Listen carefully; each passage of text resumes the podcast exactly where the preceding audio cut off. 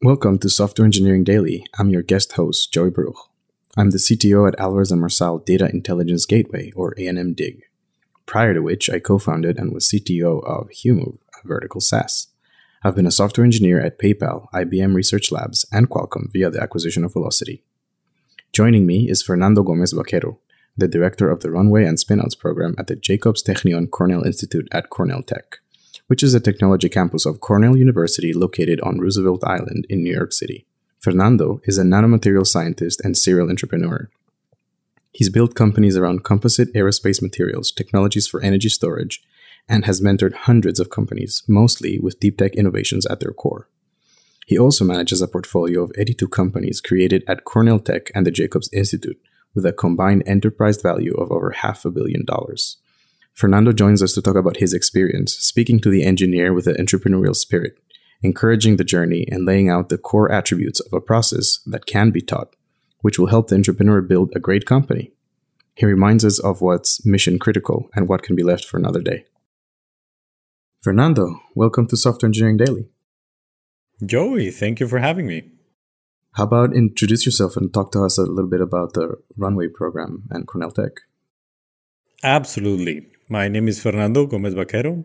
I'm the director of Runway and Spinouts at the Jacobs Institute at Cornell Tech. And I run a program called Runway Startup Postdoc Program, where we help scientists, people that have PhDs, recently graduated from PhDs or have been out of their PhD just for a few years. We bring them here, we teach them how to be entrepreneurs, we help them build their company, and we basically build great companies out of the scientific environment we focus a lot on digital. The people that we bring here are mostly people that are computer scientists, electrical engineers that are really working with digital technologies. Can you give me a few examples? Absolutely. We have a lot of companies in the portfolio. We have companies, for example, in infrastructure, one company working with using computer vision to be able to map inside of construction sites. And that mapping helps not just the construction side, but the insurance companies keep people safe. We have another company that is using computer vision and digital twins. Uh, they do it for bridges and for facades. They build a digital twin and they can tell you if there's something that is damaged and there's if there's something that needs maintenance uh, they make the whole maintenance uh, map uh, and Right now, they're working with a lot of bridges in the Netherlands. they're trying to do digital twins of all of those bridges.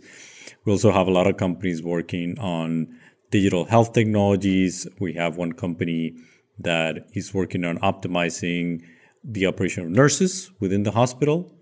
We have another one that is uh, front and center in COVID. They had a technology doing DNA sequencing. They could do faster recognition of any virus out there and they used it to recognize all of these different Delta variants. And now they even have, in partnership with another company, their own COVID tests. We have other company working on doing the data analytics for uh, what's called stem cell lines. Basically, it's a software that is able to track all of the results of stem cell lines, which are extremely used for preclinical research in pharma. Uh, we have uh, companies that are working on cybersecurity doing privileged access information. We have companies that are working on digital solutions for mental health. I can go on and on. I can yeah, sounds like a lot talking about uh, all of these different companies. Yes.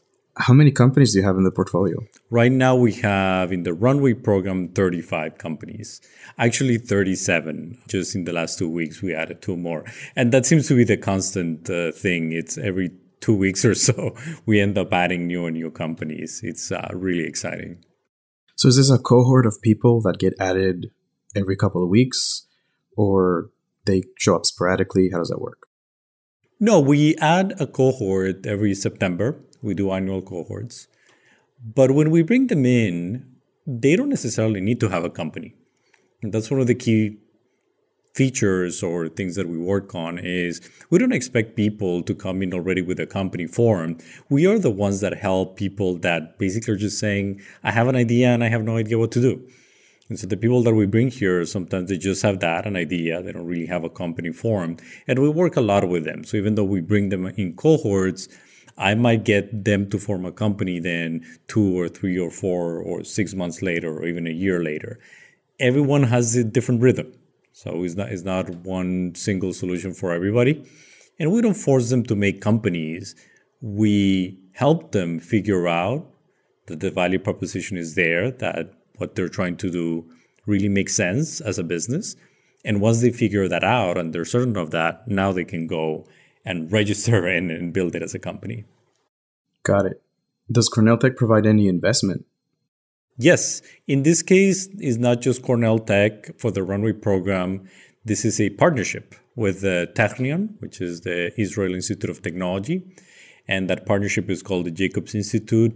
And we, uh, we provide funding. We provide monetary funding. We pay for the salary of the entrepreneur.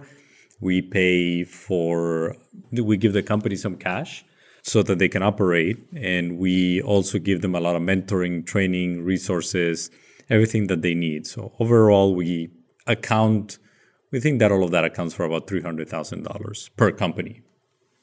So that sounds really exciting.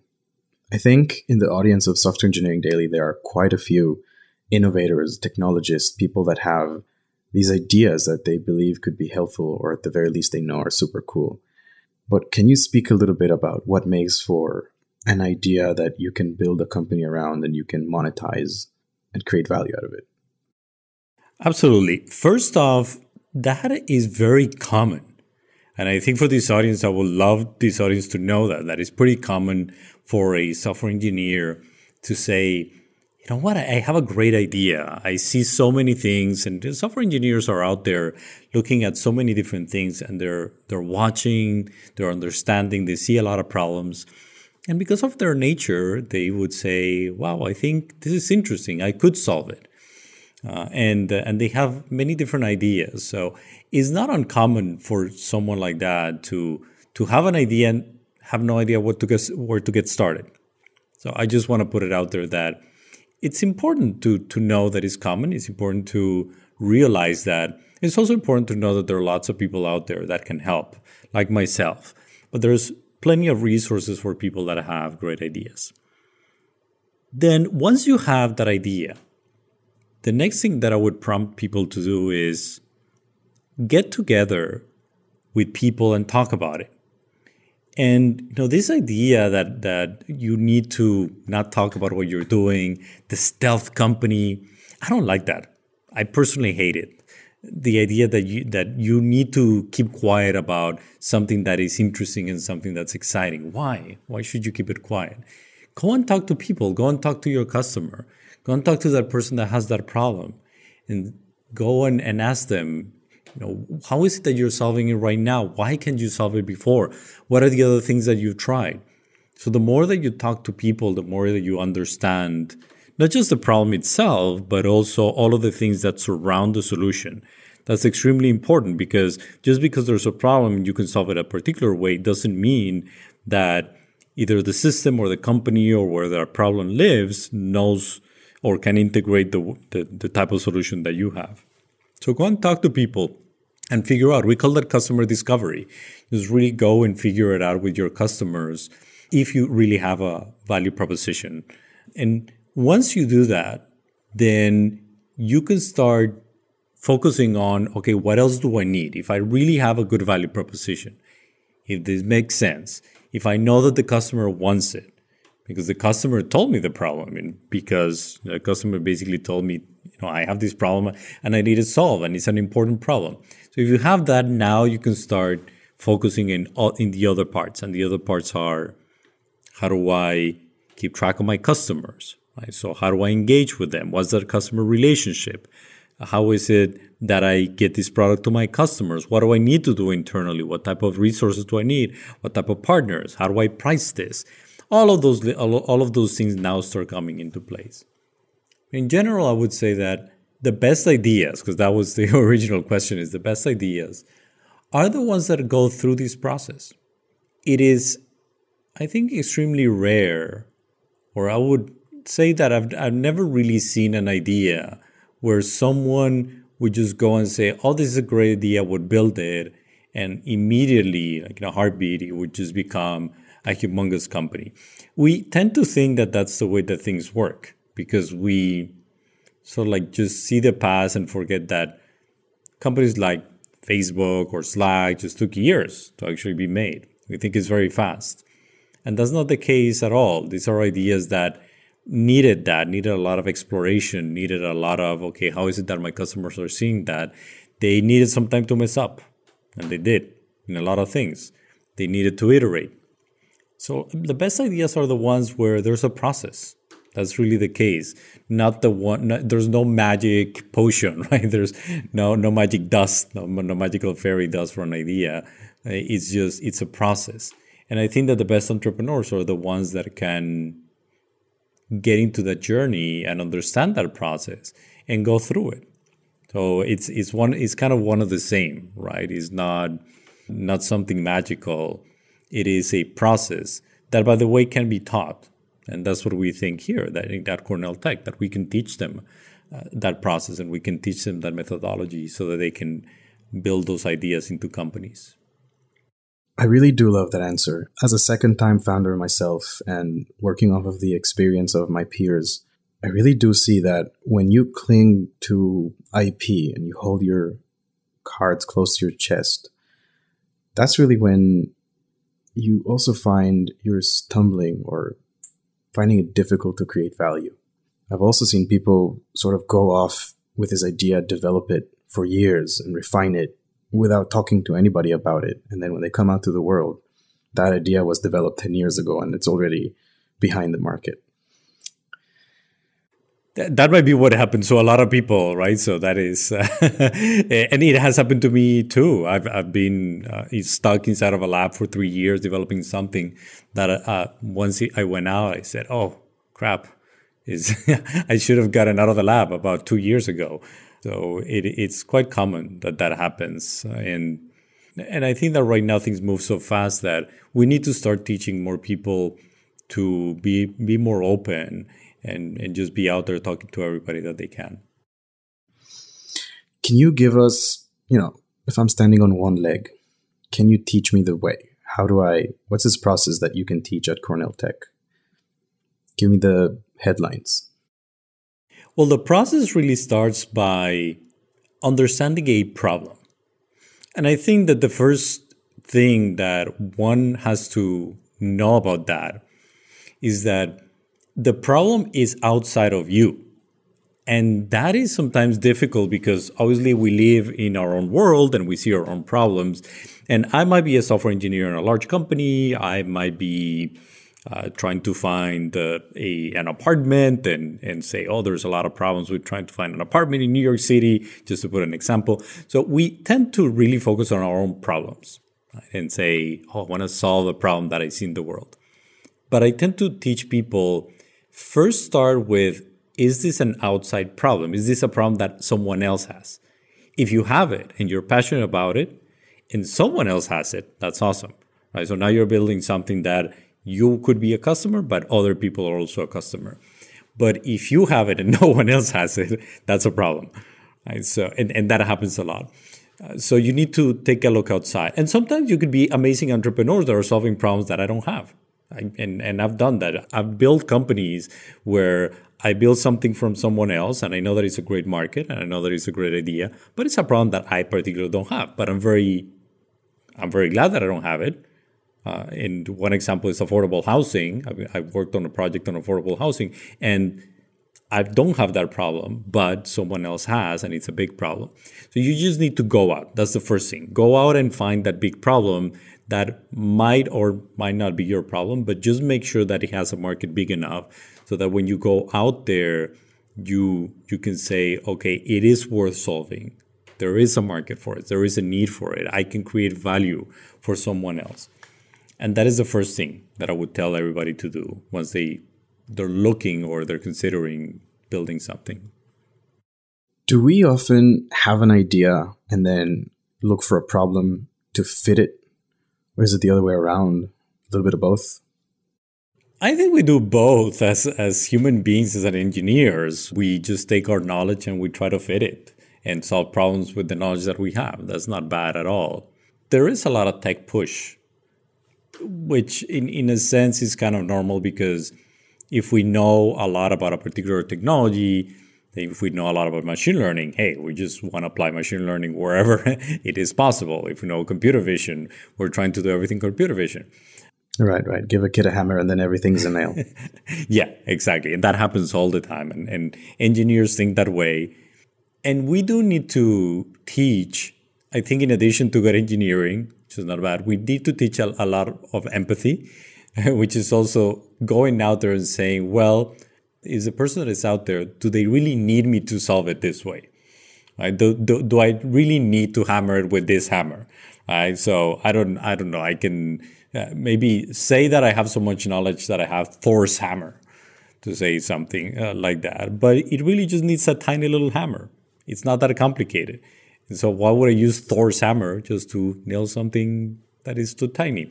We need and we need a little bit of empathy for that and, and need to teach a little bit of empathy on not everything needs to be solved with the knowledge that I have, but if there's a problem that needs to be solved, there might be a simple solution there might be something that I can do that is not, not too complicated.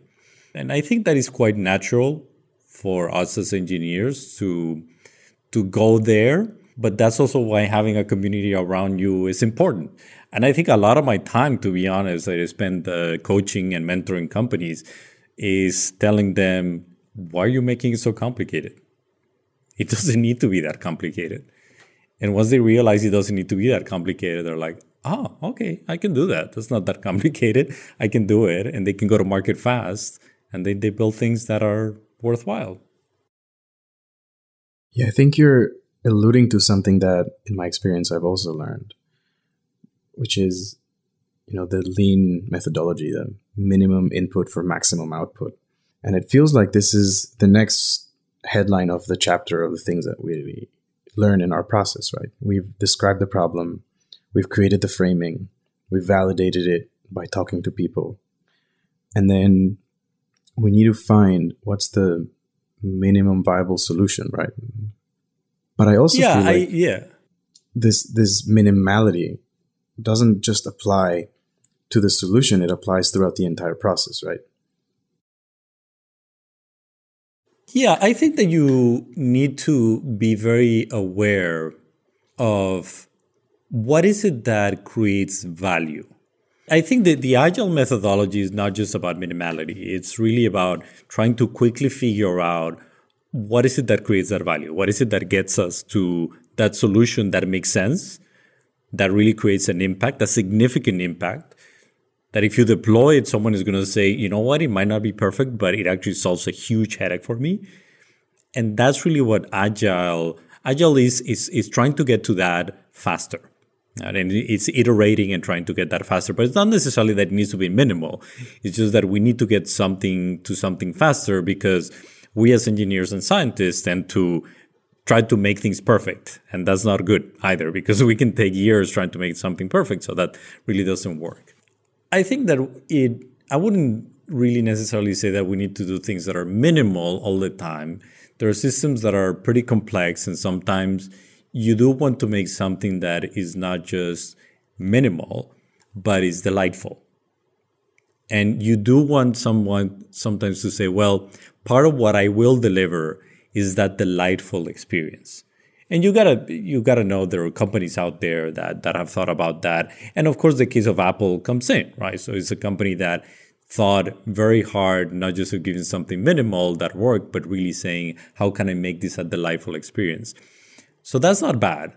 I think that what's bad is if you spend too much time developing something that creates no additional value.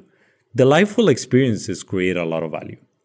If you are able to deploy a product and then your customer not only gets the value but also feels overwhelmed as for it being good, that's great. That creates an additional value. But if you spend too much time doing something and at the end, you know, that result was this the same result that you would have gotten six months ago with that first type of deployment, and it doesn't make that much sense. So it's more about thinking about value rather than just the minimalism. Minimalism is not as important. What's important is really what is it that you're delivering, and is it valuable for the person that wants to use it. Going off in a bit of a tangent here, what you're describing makes a lot of sense to me when we're talking about a B2C.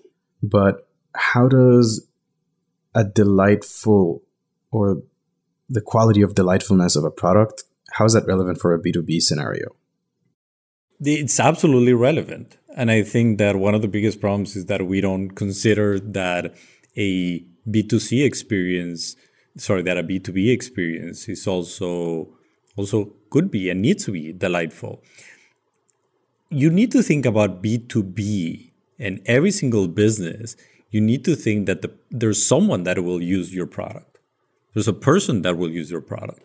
So yeah, you can say, oh, it's this company that is using my product. No, it's a person, flesh and blood in front of a screen using your product. So how is it that you make it delightful for that person? And that's one of the things that I've never really understood is the difference is everybody says, oh yeah, B2B is so different from B2C. Well, we're still talking about giving value to people. We're still talking about making products for people because in a, it's not Microsoft that is going to uh, use the software. You know, it is a person within Microsoft that is going to use that software. So all that you but very often you find yeah. that the person that uses the software and the person that chose which software was available to the first person are not the same. Absolutely. So creating that delightfulness for the end user doesn't necessarily help your sales cycle. And and that, that that's a good point is that if you're talking about selling to businesses, the end user might be different to the economic buyer, might be different to the one that is making the decisions. So there are more actors. It's an ecosystem that has more people involved. And so you need to figure out how is it that this delights all of those people that are in that ecosystem. So in that sense, it's way more complicated. You're absolutely right. But that doesn't mean that you can't think, well, how is it that the end user will use it? But how is it that that economic buyer gets advantage of it? And how is it that uh, the the people that actually need to sign the check, how do I make it easier for them? Even in the process, you can make it easier. Uh, in in stuff that we think is not that great. I mean, payment systems have gotten easier, and the fact that you can make it easier for someone in a purchasing department in a larger company is important too. So yes, it's a more involved ecosystem, but that doesn't mean that you couldn't make it a better experience for everybody. It just takes a little bit more work. Right, and I suppose that then onboarding and offboarding and transferring in from some other legacy system, making that process super easy would reduce the cost of your potential clients transferring onto your solution, which I see your point. The way that I like to think about it a lot is reducing friction. And I, I love that. I, I love talking about it that way. And is we have so many steps to do things to purchase something we have 10 20 clicks to get to the system we have to do 80 clicks just opening the laptop and put a finger and put it all, all of these stuff is just all of these different things that we need to do and if we can reduce the friction which are all the steps that we need to get to something that really makes it so much easier so i think that that is that's part of the of making an experience more delightful reducing friction. And part of that is yeah the transition needs to be easier right? So i need to be able to do it. This is a, big big problem in the medical field. Engineers that have been doing software for uh, for health technologies for the medical field know that it's a pain because a doctor does not want their regularity their regular flow to be changed. It's very difficult to change it and if you add one click to something it might just add them a whole bunch of time that they don't want to lose so there, there are systems that are very, very aware of that. Little changes make a humongous difference.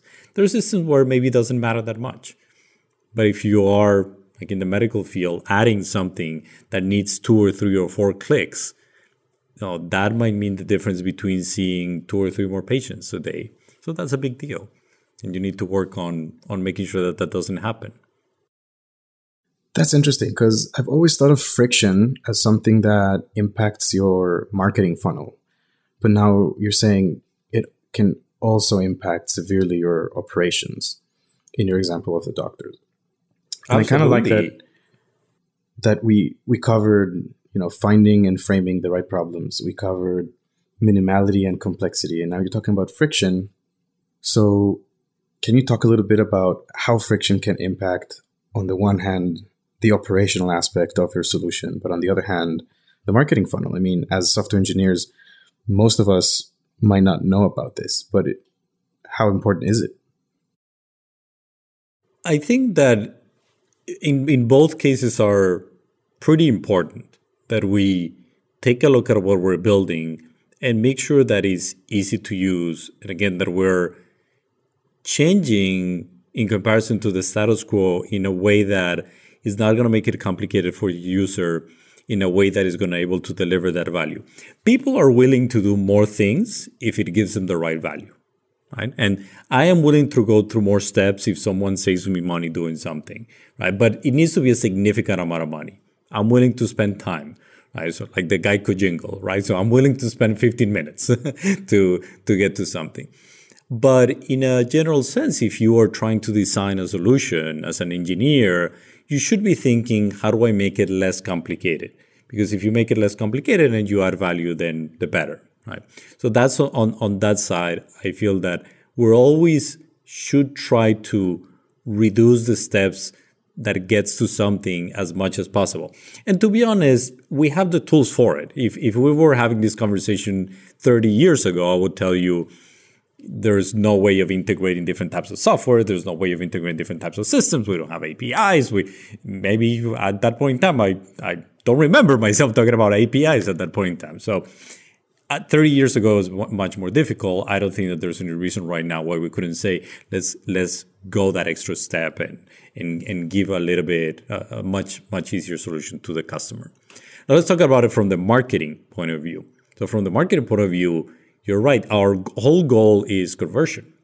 Our, our goal is we, it's expensive to attract people. Whatever you're doing, trying to get to people is going to be expensive and we need to convert them to our solution. We also need them to get stuck to our solution, right? The stickiness is also important. So how do we get someone to quickly get to know us, immediately turn the light bulb on and say, I have that problem. I like this solution. Convert. So immediately go to the action and then get the value benefit and for us obviously you know make the sale. So that's that's also really important.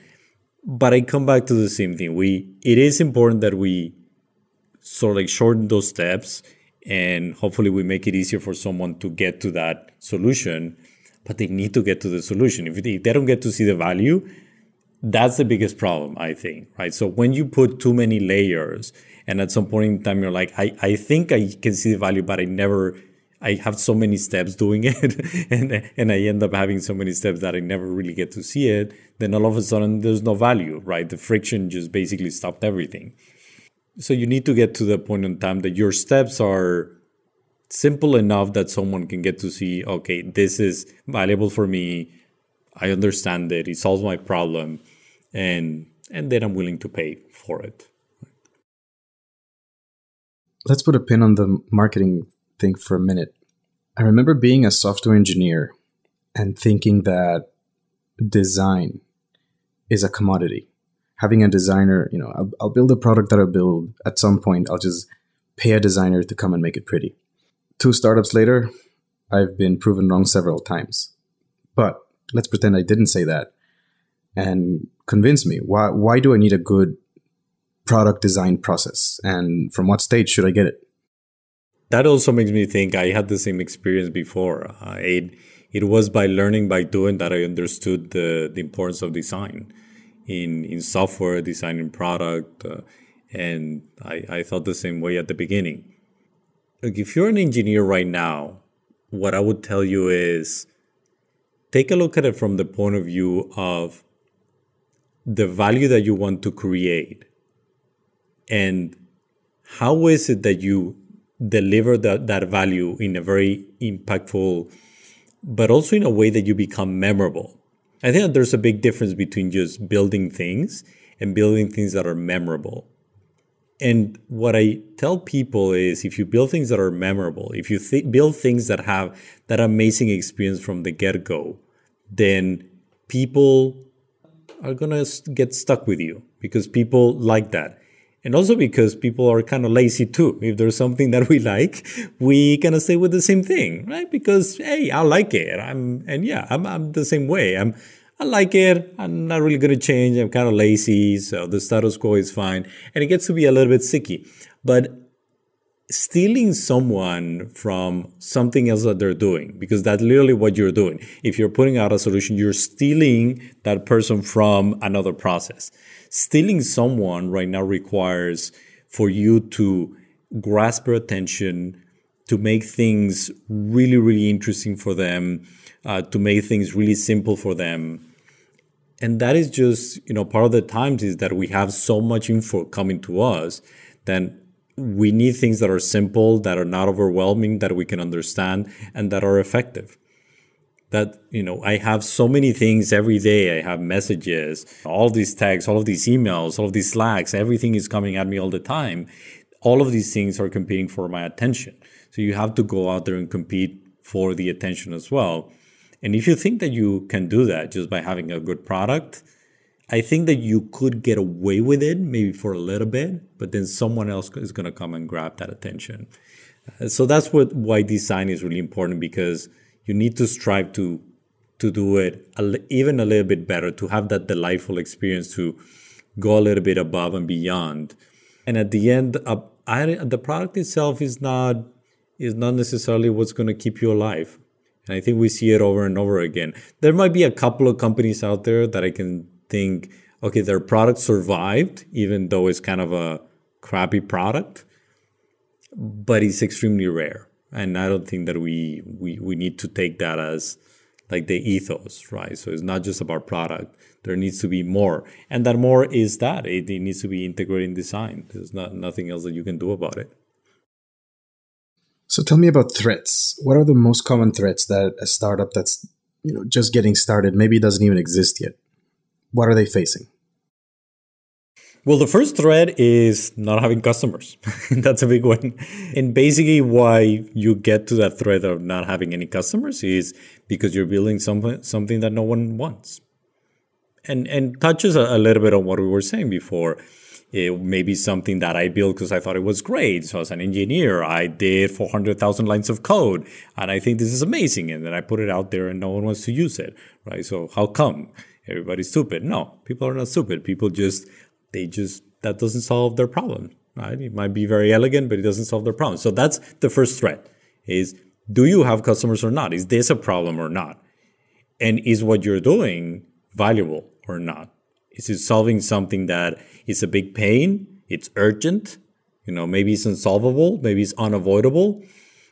You need to think of all of those things. And that's the first threat there's this there are very interesting uh, there are very interesting studies about why companies fail there's always that first one uh, and i think if you go to youtube and, and, you google why do companies fail there's a lot of lectures on that and they, it always says well they fail because there are two bands there one that says is the wrong value proposition so basically you, know, you didn't have customers you were building something that no one really wanted the other one that says is bad timing so bad timing right? But bad timing is the same thing as value proposition. So if no one wants it, if they want it 10 years from now, then no one wants it today. So it's still the same thing. There's no value proposition. So that's the first one. And if you take a look at that one, what happens is that everything else stems from that.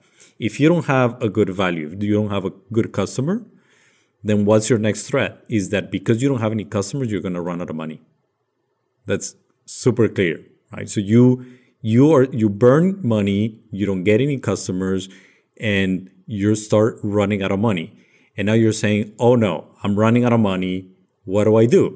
Now you're constrained with money. You either have to let go of your great people that are costing you a lot of money. So now you get stuck with maybe people that you can afford, but they're not as great. So now the team is not the right one right? So from that now stems that the team is not the right one. Now you have a team that doesn't really work. Now that team that doesn't really work doesn't really know how to build the things that you need to build. And then all of a sudden, you know, everything just like continues to just like fall apart from all of that.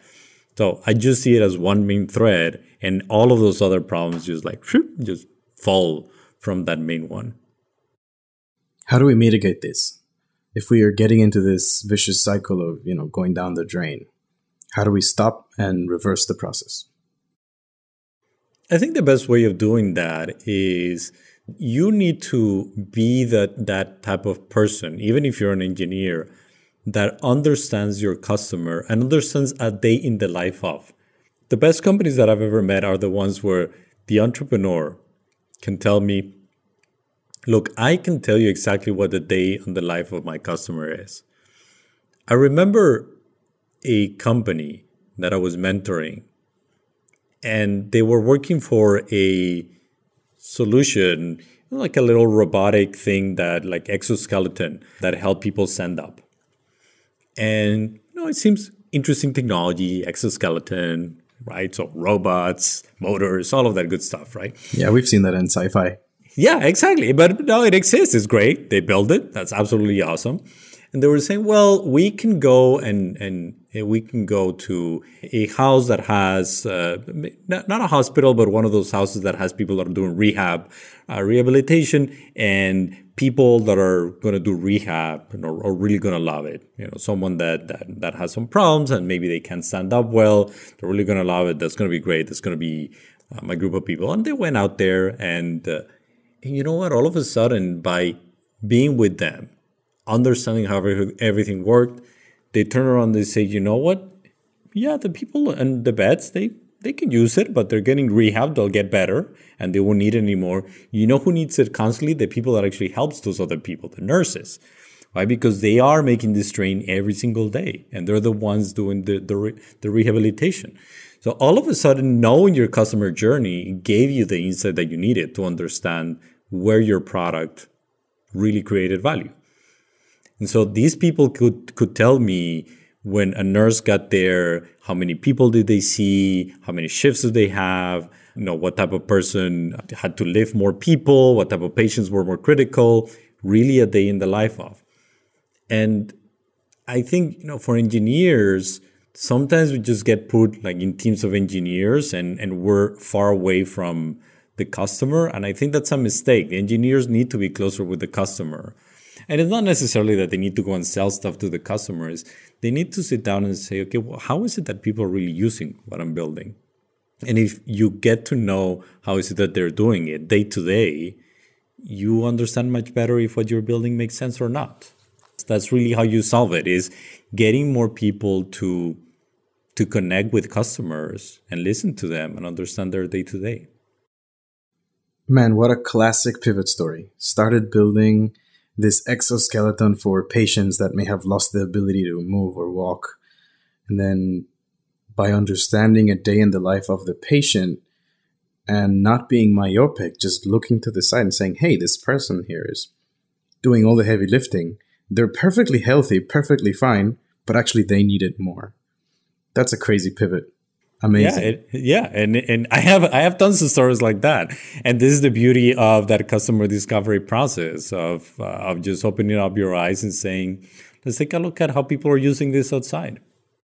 What actual action item, daily practice as a founder engineer, do I introduce into my day to day to get better at that? Look, I, I wouldn't say that you need to do this every day.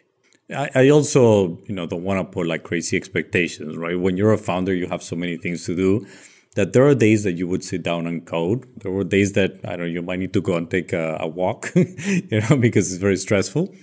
But I do think that you need to at least day to day really think very well. Okay, what I'm building does it make sense in solving that problem? And you know, in your daily interaction, do ask your team, do ask the people that that that are around you, uh, for the most part, what do they think? You know, feedback is important, and if one of the things that I've learned that that I've gotten much better at right now, that I'm in my 40s uh, compared to when I was in my 20s, hearing people say, you know what, I think that's a stupid idea. I love it when people tell me that. I love it when people say that because first off, they're being really honest. It's not easy to tell someone that that's a stupid idea. But when they say that, I start thinking, okay, why is it that they think that they're stupid? And, and just take it uh, with a with a grain of salt. I don't think that anyone is uh, kind of insulting. It's just really fostering an environment where someone can say, I don't think this is going to work. I don't think this is right. And I think that's that is more like a day to day practice is fostering an environment when someone can tell you that something doesn't smell right, that something is not not, not wrong. I don't think that you necessarily need to every day go to the customer. Again, it's it's very as a founder, there are too many things that you're doing. But if you build that environment and that culture in your company, that definitely is going to help you. And that is a daily thing where you yourself also are saying, not only am I giving feedback to other people, I'm letting other people give me that feedback and telling me when they think that things are wrong. Yeah, that's very important. Creating the right culture in your organization so that you empower your people to speak up, build, feel ownership. Very hard to do, but I absolutely agreed. Tell me about CAC and LTV. Okay, so CAC, customer acquisition costs, and LTV, lifetime value. So those are the two things that we take into account when we talk about customer relationships. In the simplest sense of them all, you want your customer acquisition cost, which is how much money it costs you to acquire that customer. You want that to be lower than the money that your customer gives you, which is the lifetime value. So how much money does this customer give me over the whole lifetime of, of that particular customer being with me? So I want more money from my customer that it costs me to get that customer. Pretty straightforward. And really, there is no particular number on what should be the multiplier. Some people say, oh, your lifetime value should be four, five, six, 30. I don't know. That's not really that important. Every business is different. And, uh, and I think I wouldn't put a lot of effort into defining a particular number on that. But there are some things that I do teach the companies that I mentor that I feel that are important. First off, a customer acquisition cost of zero is not a good thing. And a lot of strap, bootstrap companies go out there and then they put on a slide, I have a customer acquisition cost of zero. And all that that tells me is that you're too cheap to actually spend some money trying to go and talk to customers and acquire customers. No, customer acquisition cost shouldn't be zero. It should be a number that, of course, it shouldn't be ridiculous, but you should spend some money in trying to reach your customers and being close to your customers and, and trying to make experiences to attract your customers. There needs to be something like that. And and then do benchmarks on that. Um, you just need to make sure that your your conversion is important, right? So the customer acquisition cost is you know how much money you're spending attracting all these people but at the at the end of the day is really divided you know all of your costs is divided by the number of customers that you really got so you need to convert you need to make sure that if you get 500 people, you got a high conversion rate, right? Because if you get a, a million people but you only get one customer, that's not a good thing. So conversion, don't make it zero, make it a positive number, but something that you can really work on and that is good. And then lifetime value, we come back to the topic of uh, stickiness. And for me, the most important part is lifetime value is how do you get your customer to really think you know what? Changing is just more of a hassle. And this is what big companies do extremely well. Right? Like Apple does this extremely well with saying getting out of this ecosystem is a pain. And so why would I buy an Android if I've been using an iPhone for now five years? Right? That is, and, and Apple knows this. So that's all lifetime value. They're saying this person is going to buy from me again and again and again. So that stickiness is kind of important. And you need to think of ways not just of attracting that first customer, but the lifetime means that you know think about how do you get a customer for the whole lifetime. We have a company. I, I, I like this example. We have a company called Nanit, which is a baby monitor uh, that has computer vision technology and helps parents sleep and helps babies sleep, right? But the, the ones that also get the benefit are their parents because if the baby sleeps, the parents obviously help sleep as well. And I was having a conversation with the founder, uh, and it was interesting how the vision was look, we have we have people we're doing analytics for sleep for this baby for year one, and then we have them for year two, some of them also for year three. How do we keep increasing that? And literally it became like in my mind is how do you get analytics for a lifetime? Of a person. That would be that is super interesting just to think about that problem of if I'm doing sleep analytics for someone and I start day zero, which is literally what they do when someone is born, how do I get them to be with me for a whole lifetime? I found that like fascinating and a good example on the challenges of doing lifetime uh, of, of any type of product. Um, so that's the other thing that we need to think about when you're talking about lifetime value is how do I keep giving something that would be valuable at one or two or three or five or 10 years? That's extremely difficult to do, but it's important to think about it. Thank you for that. NPS, what is it? Why is it important? Do I need it? Net Promoter Score, NPS. I think it is important in the sense that you you just need to benchmark against either yourself before or what other people are doing. I'm not a big fan that much of NPS scoring. I know that a lot of people use use it, and a lot of people are out there trying to say, "Well, you know, I need my NPS, and how do I, how do I keep making this better?" I I think if you if you use that metric as you can use other metrics just to benchmark what you're doing and the progress that you're doing, that's more important than the value itself.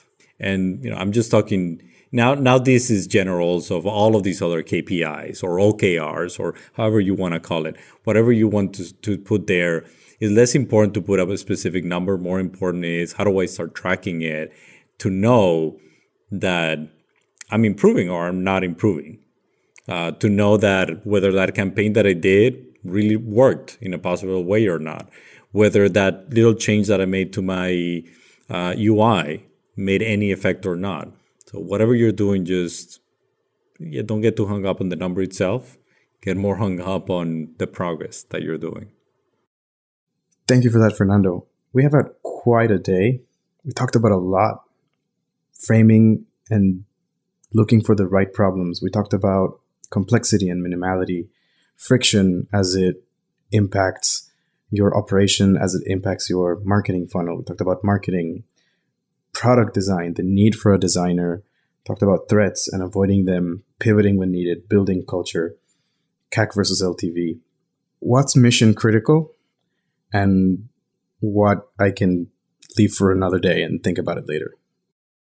So, for all of those software engineers that are listening to us right now, I would say mission critical for you if you're thinking right now on how do I build a company or how do I build a product that really becomes a solution, becomes something big. So mission critical for you is to be absolutely honest with yourself on whether this is a problem that is big enough that is worth solving. Mission critical for you is to be or find a community that helps you understand the things that you don't see. That is mission critical, that you go out there and Find those people that have telescopes when you might have blinders. Find that community. Mission critical for you is to sit down with the customer and understand what are their problems. Mission critical for you is to, once you talk to them and you understand that you messed up, correct in a very honest way. Mission critical for you is to deploy something that you know that it creates value, but be honest about what you're deploying it and why. Mission critical for you is to say, okay, I can definitely build this or I cannot. That is also mission critical to say, I cannot. And if I cannot, who can build it for me? Mission critical for you is being able to map out what you want and, and not just of the product, but also of the company and be able to communicate that. So I'm sorry to say that there's lots of things that are mission critical and you can't really leave them here. But I think that at the end of the day is the part that you need to understand is that no company was built in, you know, in the 15, 50 minutes that we've been talking. No company has been built in one or two days. The best companies out there have taken a lot of time and have pivoted. I can tell you stories about the craziest pivots that we've ever seen and people that are good entrepreneurs just try different things. And what they get very, very good at is this, the fact that they can see something and say, I was wrong. And just fix it. Say, I was wrong. This shouldn't have been this way. Just come back and do it. So maybe I'll, I'll end it with that. Maybe the mission critical thing for you is all through this process, understand that it might take time, you might be wrong, but if you sit down and build it, then whatever the journey is is going to take you to something that is really interesting. You know what's missing. Uh, you know in the future there's going to be a lot of stuff that are going to be missing, and it's going to take a lifetime uh, just to solve a lot of these problems, if they're problems worth solving. So don't be too stressed about solving it all right now. So you spoke about resources available. Do you have um, any at the top of your head you can give me and I'll add them to the show notes? Yeah, so for everybody also that is, that is hearing us, uh, if you are if you're in New York, New York is a wonderful place right now to be an entrepreneur. There's tons of resources. There's a lot of incubators, accelerators. Uh, go and talk to universities because universities are very open and want to talk to you, particularly here in New York. Obviously, Cornell Tech is a great place if you can get connected, uh, but also talk to universities like NYU, Columbia, SUNY, CUNY, NYU. There's great uh, Rutgers, and I can list uh, all of them. But uh, g- go and be part of your community and try to find. I, I think that it's important for groups of mentors. Right? Sometimes you find them in incubators, accelerators. Sometimes you just find them in group of angels, for example. But key resources, go and find someone that you can talk to that is a good mentor. And go and find communities of people that have the skills that you don't have. Uh, and, and those are the best resources. And every place is going to be different. If you're obviously in larger cities, it's going to be a little bit easier. If you're in smaller cities, it's going to be a little bit tougher. But the good thing right now is that on Zoom, we're all finding very interesting resources. Uh, and I usually don't plug a lot of products, but the one that I've seen that has worked absolutely wonderfully for this is Lunchclub. Uh, so believe it or not, you know, it's a very fascinating way of meeting people that you wouldn't normally meet, and uh, and and it's a great way of meeting mentors. It's a great way of meeting co-founders. Wonderful, thank you. How might a listener reach out to you if they wanted to? I'm super easy, and I always give my email. So Fernando at Cornell.edu. Uh, that I made it easy for people so that anyone can write to me uh, or just find me on LinkedIn uh, with my name, Fernando Gomez Baquero. Fernando, thank you so much for your time. This has been an absolute pleasure for me. Reliving and relearning the journeys and experiences that I had, even some of them with you at, back at Cornell Tech. It's always good to hear that again. Thank you for inviting me. And you are the you're the demonstration of that, you know, the resiliency of the entrepreneur, the person that at the beginning is like, "Oh, I really like this," and then kind of it didn't go the way that that you wanted to, and then it did. and so that, you know, that is the journey of the entrepreneur, it's just trying to iterate and change and do things the the right way. And I do I th- thank you. Thank you for build, for doing this. Obviously to all of the audience here also. And as Joey has done today, if at some point in time you're able to succeed and you get some learning, you know, please share it with the world too. There's a lot of people out there that are trying to get started, and I think that we have that responsibility to help them get started. As always, Fernando, you're the man. Thank you very much and have a great day. Thank you. You too. Take care.